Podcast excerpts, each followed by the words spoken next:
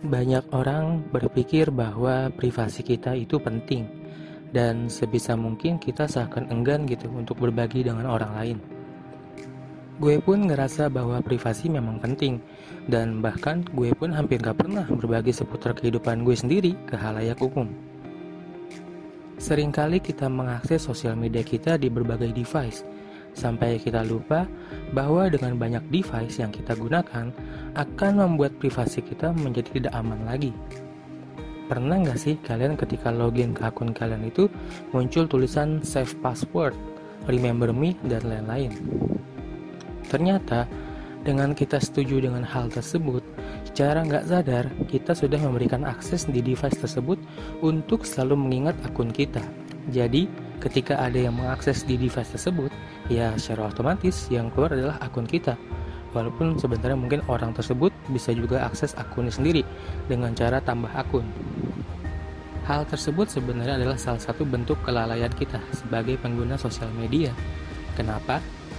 Karena mungkin kita sadar atau tidak, terkadang ketika kita sedang dalam suatu perkumpulan, kita atau mungkin teman kita itu nggak sengaja pinjam atau mungkin kita minjemin device kita ke teman kita entah itu handphone, laptop, atau mungkin yang lainnya. Dan tanpa kita sadari, sebenarnya bisa saja muncul hal-hal yang tidak kita inginkan terjadi. Walaupun kita jangan pernah berburuk sangka dengan teman kita sendiri ya. Dan hal tersebut baru-baru ini terjadi sama gue.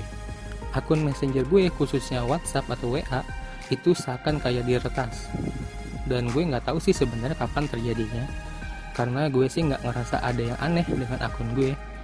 Karena yang gue tahu itu biasanya kalau beralih device itu di device satunya kayak logout gitu. Tapi ternyata itu pakai via web dong.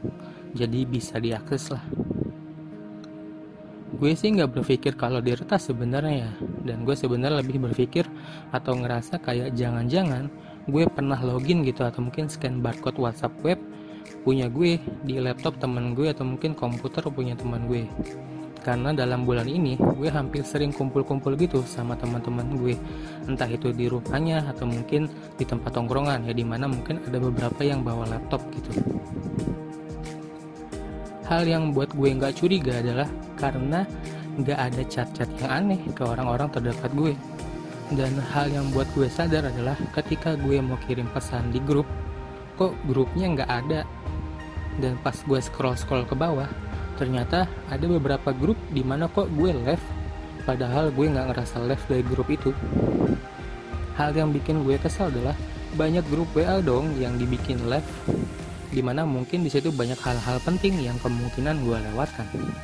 Dan bodohnya gue itu ya gue jarang banget namanya simpan nomor orang. Sampai nomor teman kampus gue yang sekarang aja gue lupa untuk save jadi informasi seputar perkuliahan itu gue nggak tahu dong ada info apa sekarang. Dan hal-hal seperti itu sebenarnya bukanlah hal untuk kita sesali ya. Karena nasi sudah jadi bubur juga. Tetapi dari pengalaman-pengalaman seperti itu bisa jadi pelajaran buat kita. Bahwa kelalaian kecil yang kita lakukan ternyata bisa memberikan dampak yang cukup besar. Dan sebisa mungkin kita harus pandailah dalam menjaga privasi karena privasi kita itu penting. Jadi kita harus be a smart person. Oke mungkin itu saja podcast dari hidup pada hari ini. Terima kasih buat kalian semua yang sudah mendengarkan podcast gue dari awal sampai akhir. Sampai jumpa lagi di podcast dari hidup selanjutnya. Saya selalu ya untuk kalian semua and bye bye